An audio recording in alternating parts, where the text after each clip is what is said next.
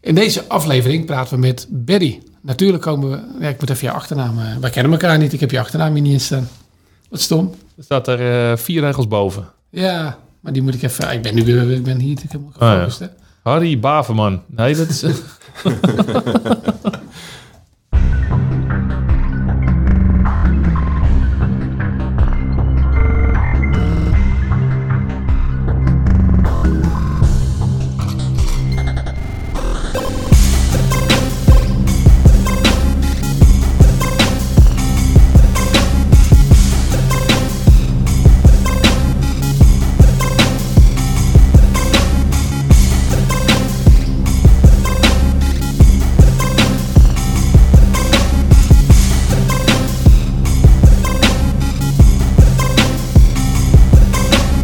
Welkom bij een nieuwe aflevering van de In de Aap Gelogeerd podcast, seizoen 2, aflevering 8, met Johan en Jeffrey. In deze aflevering praten we met eh, Berry Haverman van Liquidware. Ehm, ja, ons vaste format natuurlijk komt weer een mooi In de Aap Gelogeerd verhaal, onze lessons learned en de tegeltjeswijsheid. Ehm, ja, voordat we onze gasten er weer bij gaan halen, eh, Johan, wat is nieuw? Wat is nieuw? Nou, ja, er is niet heel veel nieuw. Ik ben nog steeds aan, dus dat is, eh, dat is, is zeker niet nieuw. nee, dat is zeker niet nieuw. We zitten al even ruim in januari. Eh, ik ben wel klaar met kou eigenlijk. Dus wat mij betreft mag de lente snel komen. Ehm, ja, wie weet hoe dat zit eh, tegenwoordig met global, global warming. Ehm, hoe, hoe is het met jou? Ja, met mij ook wel goed. Ja, global warming. Ik hoorde de laatste mooie quote dat, eh hoe heet ze, die Greta... Tunberg? Die, ja, die, die, had, die had haar werk nog niet goed gedaan, want het was veel te koud. Oh, echt? oh man, wat slecht. Ja. Nou, laten we snel onze gasten Zullen we het doen? Ja. Hey Barry, voor degenen die jou niet kennen. Wie ben je? Wat doe je? Waar doe je? Dat hebben we inmiddels ontdekt. Maar ehm, ja, kun je er, was, eh, kun je kun je dus wat eh, over, over loslaten? Absoluut. Ehm, ja, mijn naam is Berry Haverman. Ik ehm, kom uit Woerden. Woon daar samen met eh, mijn vrouw en drie kinderen. Hondje. En ik werk inderdaad, zoals Jeffrey al zei, voor Liquidware. En ehm, ja, als ik even terugkijk naar eh, de afgelopen 20 jaar... is, eh, is mijn loopbaan begonnen bij eh, een detacheerder. Wat leuk. Ben ik- Maar daar gaan we lekker zo meteen op in. Oké. We gaan je namelijk eerst, eh, Eerst even... Ja, ja, ja. Hij wilde hem skippen. Hij wil hem skippen. Ja, hij wilde... Nee, nee, nee. We gaan het vuur aan je schenen leggen.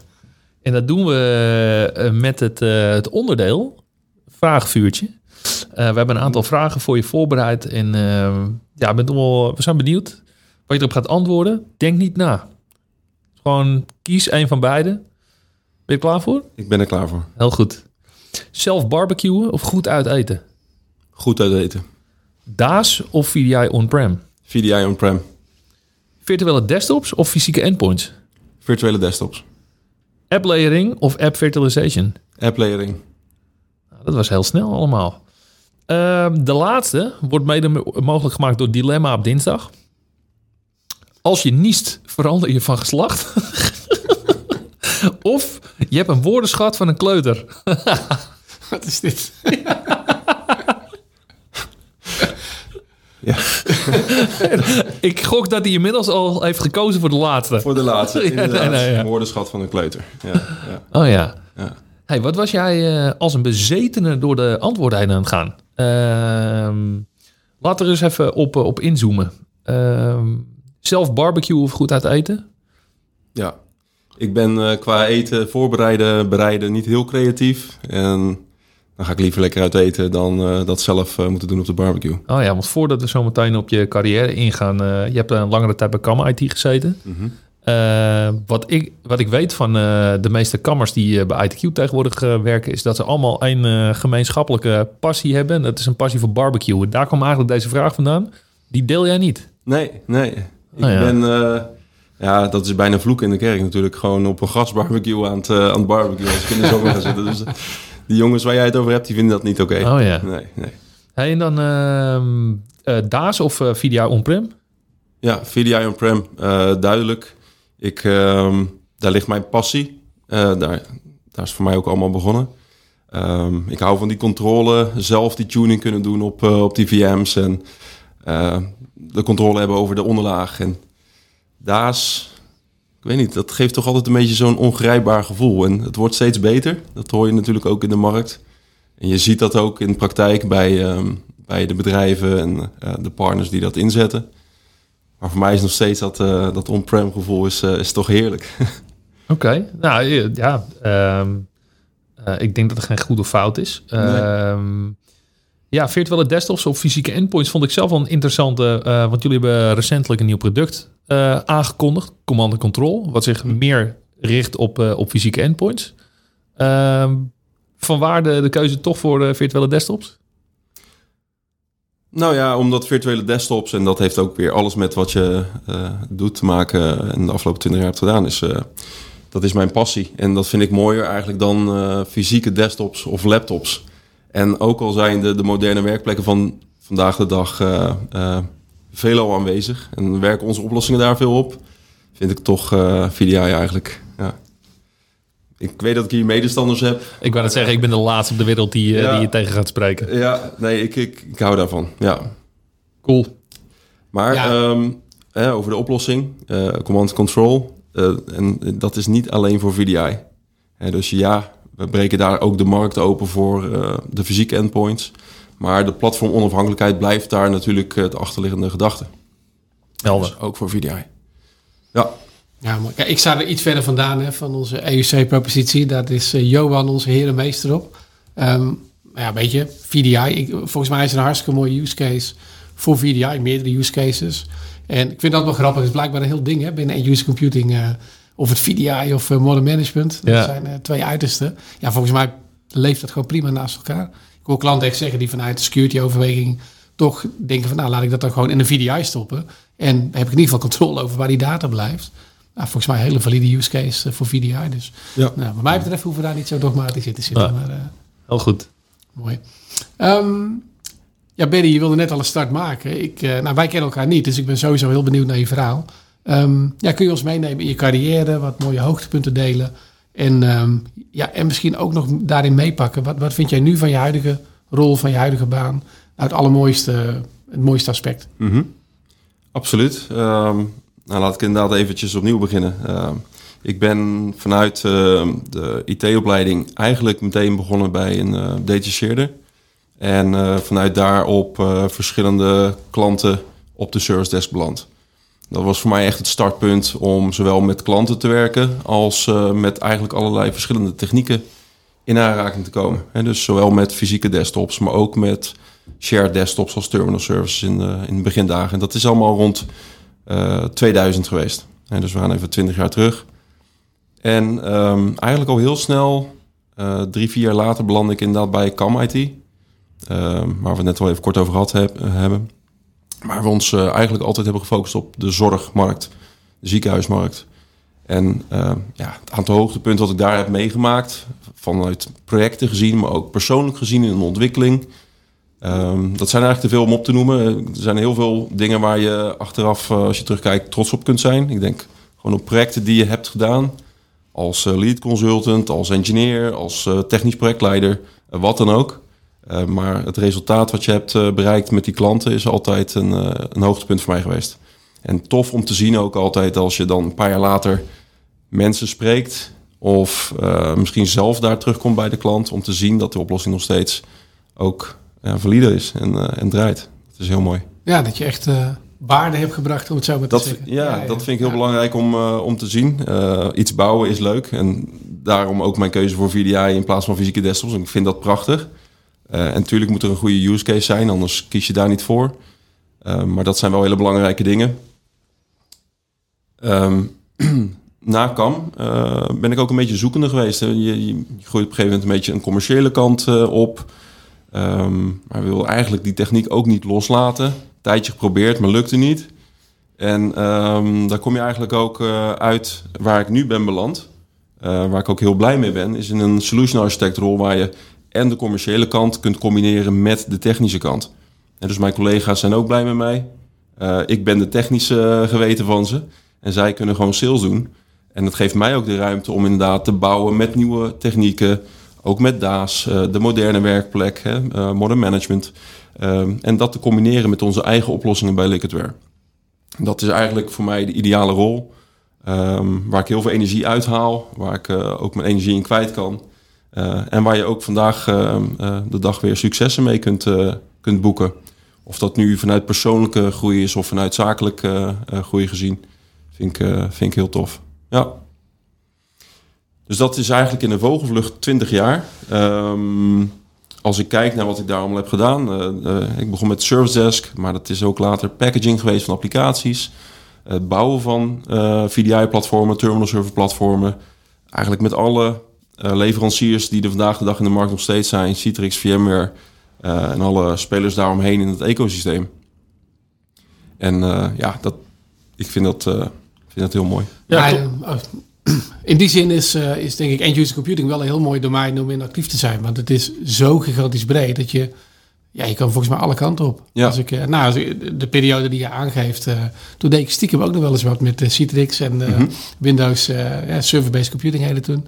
Um, ja, ik koos ervoor om echt meer naar de infrastructuur te gaan. Maar als ik nu zie hè, waar Johan met zijn team mee bezig is, welke technologieën, welke innovatie er plaatsvindt. Ja, de, de keuze is reuze, zou ik Tof, ja. Ja, ja het is ook steeds beter geworden. Het, is, uh, het, het, was ooit uh, remoting. En, en later kwamen er applicaties bij. En later kwamen er profielen bij. En op een gegeven moment moesten we printen. En dan moesten we dit doen en dat doen. En uiteindelijk zie je dat de, het, het, uh, het landschap binnen end-user computing zo gigantisch geworden dat er is uh, voor elke uh, functie die je zoekt, zijn er point solutions, zijn er, er zijn totaaloplossingen. Um, ja, en, en, en einde van de rit is het, uh, ik denk nu het belangrijkste, en daar zijn we natuurlijk zelf heel veel mee bezig, is, is om outcome-based um, bezig te zijn. En dan te bekijken welke oplossing past er nou het beste bij. Dit is natuurlijk, ja, het, het, is geen podcast om, om onze product of dienst te pitchen. Maar ja, wij hebben natuurlijk ooit zelf strategisch de keuze gemaakt om met Liquidware uh, een aantal van onze uh, diensten te ontwikkelen. Simpelweg omdat wij ja, geloven dat je daar de beste uitkomst mee, mee bereikt. Um, ja, het is toch wel tof om te zien dat je, dat je zelf dan vanuit je carrière ook zo'n keuze hebt gemaakt om, om, om, een bepaalde richting op te gaan. Ondanks dat je een hele brede achtergrond hebt, van alles nog wel binnen, binnen EUCL gedaan hebt. Um, ja, dat, dat, maar dat is zo. Je kunt nog steeds alle kanten op. En dat, dat, zie, je ook, uh, dat zie je ook bij oud-collega's gebeuren. Uh, die, uh, dat is ook mooi om te zien over ze, waar, waar ze allemaal belanden. Um, wat ik nog wilde zeggen over, um, over end-user computing. En dat is... Um, dat valt mij altijd op. En dat is... dat, daar zal ik vast niet de enige in zijn. Is, er verandert zoveel.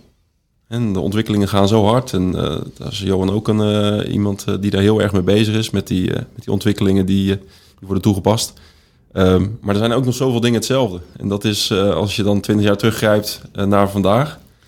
Dan zijn er heel veel principes nog exact hetzelfde. En de uitdagingen nog exact hetzelfde bij, bij klanten en nieuwe klanten. Dat vind ik altijd wel weer uh, bijzonder om te zien. Ja, dat is wel grappig. Want in de tijd dat ik applicaties het package was... of ja. dat ik met printer redirection en roaming profiles... en ik hoor het termen nog steeds terugkomen.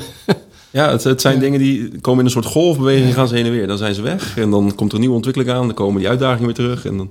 Ja, wat ik wel een hele, vanuit mijn perspectief, wat ik wel een hele mooie en belangrijke verandering vind in vergelijking met toen ik uh, end-user computing deed. Dat is dat toen draaide het om, het moet allemaal zo efficiënt mogelijk. Het moet makkelijk zijn, het moet goed te beheren zijn. Het moet uh, wij bepalen als IT wat die gebruiker voor desktop krijgt. Um, ja, en nu zie je, alles draait om die gebruikerservaring. Ja. De, de experience. Dat vind ik wel een hele mooie verandering. Uh, vooral omdat ik nu ook aan de andere kant zit. Ik consumeer nu een digitale werkplek. Nou, dan vind ik het toch wel fijn dat ik daar zelf wat over te vertellen heb. Dat die een beetje werkt en zo. Absoluut, ja. ja. Hey, oh, ja, over die 20 jaar is een hoop veranderd. Uh, er is ook een hoop hetzelfde gebleven.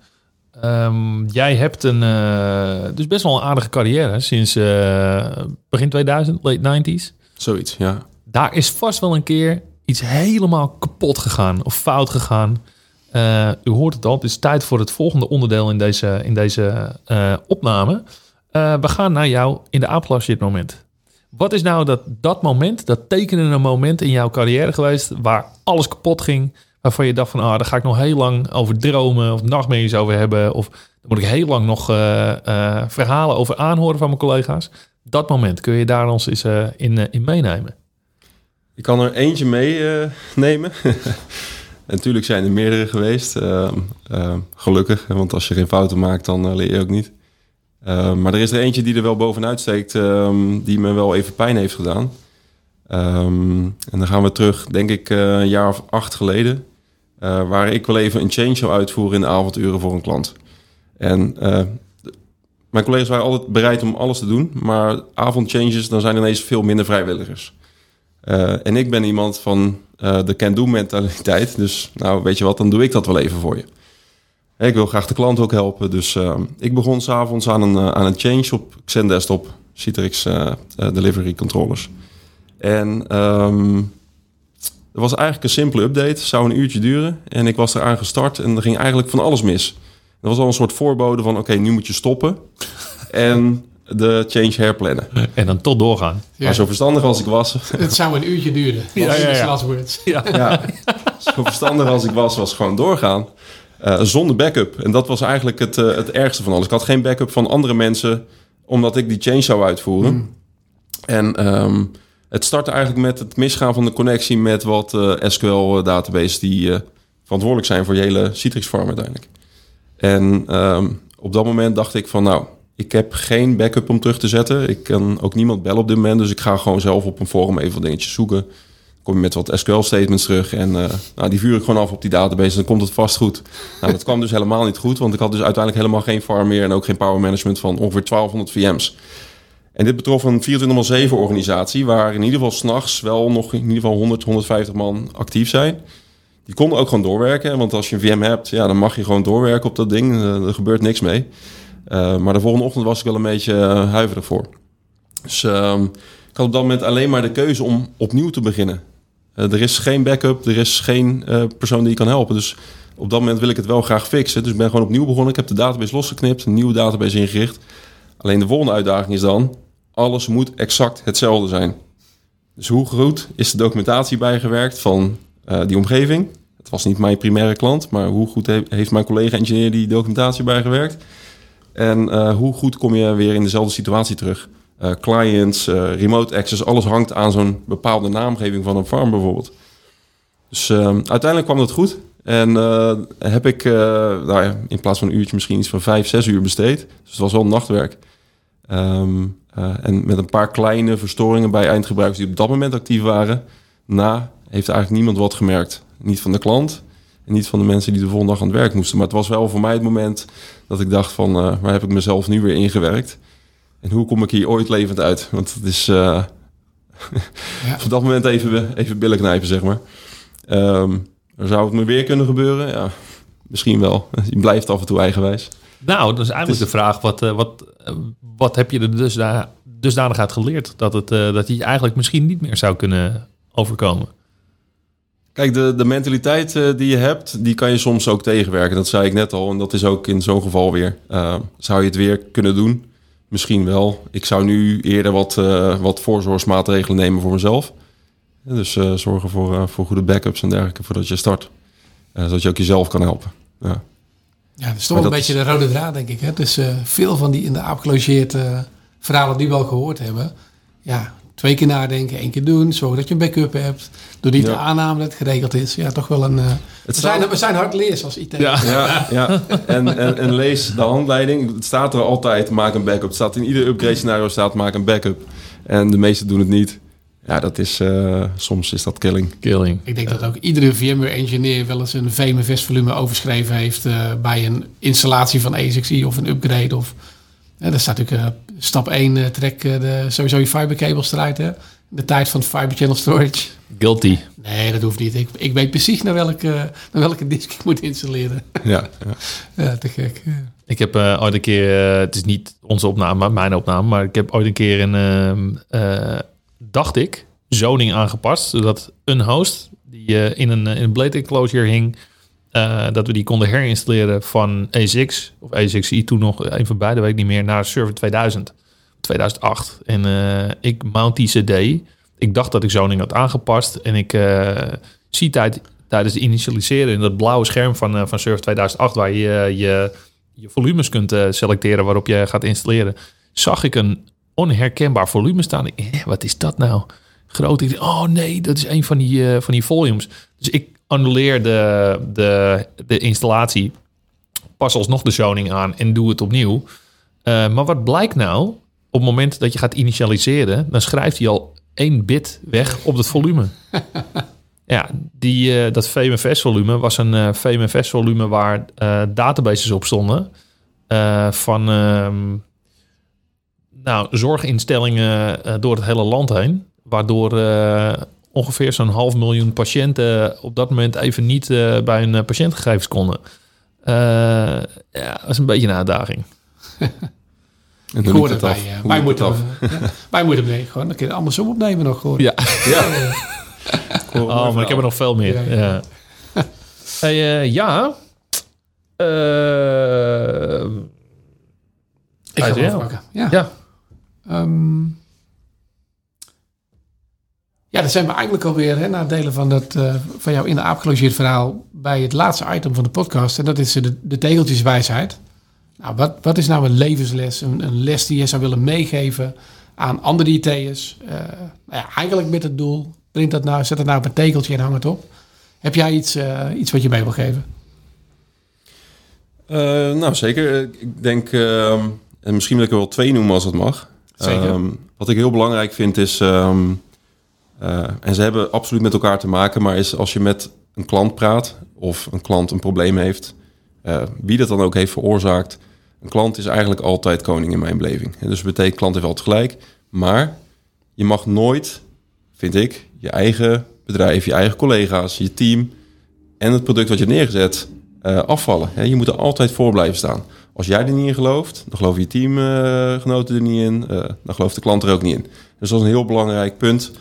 Ehm, waar ik altijd denk dat je eh, die communicatie op gang moet houden. En dat is eigenlijk het tweede punt, communicatie. Ehm, en dat gaat echt ook twintig jaar terug. Het startpunt van het oplossen van wat voor problemen dan ook... start eigenlijk altijd met communicatie. Of dat nu met je collega's is of met eindgebruikers. En het voorbeeld eindgebruikers wil ik eigenlijk even aanhalen, want jij noemde net ook de user experience als voorbeeld, eh, Jeffrey. Die veel belangrijker is uh, dan voorheen. Ik heb uh, eigenlijk nog nooit zoveel issues opgelost door simpelweg bij een gebruiker langs te gaan. Uh, want er zijn zoveel issues die je niet ziet of niet begrijpt als je niet daadwerkelijk bij die eindgebruiker bent geweest. Of dat nu een arts is, of dat nu een, een inside medewerker is op de back-office of wat dan ook. Je moet soms gewoon gaan kijken. Eén, dat lost een heel groot probleem op dat je niet begrepen wordt door de eindgebruiker als IT'er. Want je bent de slimme IT'er die het allemaal beter weet. Um, je lost dat probleem op, want je bent daar. Dus hij begrijpt jou ook. Jullie zien elkaar, jullie kunnen met elkaar praten. Dat is wel eigenlijk stap één van de oplossing. En dan twee is, doordat je daar daadwerkelijk bent, zie je het probleem, zie je het proces waar het misschien in misgaat, waar de eindgebruiker misschien helemaal niet over nadenkt. Uh, op die manier kun je hem helpen. Uh, of daadwerkelijk het probleem ervaren wat de eindgebruiker ook uh, heeft gemeld, maar wat je niet kunt zien als je remote meekijkt. Of als je in de logs kijkt. Hè? Want sommige mensen verstoppen zich simpelweg achter het toetsenbord. En dat is niet altijd echt een heel goed uh, oplossingsmechanisme. Dus dat is eigenlijk mijn les voor iedereen die start in de IT. Maar misschien ook al 10 jaar of 20 jaar er werkt en dat niet doet. Communiceer, ga naar de eindgebruikers toe, loop er gewoon eens langs. Dat was een van de onderdelen ook van mijn eerste service desk rollen. Een soort medewerker op locatierol. Je gaat door een gebouw heen om uh, probleempjes op te lossen die, die je niet remote kunt oplossen. En dat leert je eigenlijk op die manier ook met de gebruiker gewoon het probleem al half op te lossen voordat je überhaupt het toetsenbord hebt aangeraakt. Dat is een aardige teugel. Dat is een uh, volle tegel. Dat is een volle teugel. Misschien een 30-30 uh, moeten we daarvoor regelen. Ja, ja, dat wordt een flinke maar tegel. Het, maar ik vind ja. wel echt een, een hele... Uh, hoe zeg je dat? Ik vind het een hele mooie les. Ja. En ik denk ja. dat die ook echt, echt waar is. Ik ben het 100% mee eens. Toevallig hoorde ik uh, een collega van ons, Johan, uh, vertellen over een de grote uh, uitrol die we hebben gedaan in het ziekenhuis. Ja, die, die sprak daar mensen gewoon die daar... In, je bent met de klant bezig, uh, van de interne IT-afdeling. Die, waren, die werkten al 15 jaar. Die waren nog nooit op een OK geweest. Nee. Ja. ja, bizar. Je, je weet dan, je kan je dus, in, precies wat jij zegt, je kan je niet voorstellen als IT'er vannacht je toetsenbord en maar klagen dat het zo lastige gebruikers zijn. Je, je snapt pas wat die eindgebruiker nodig heeft en meemaakt.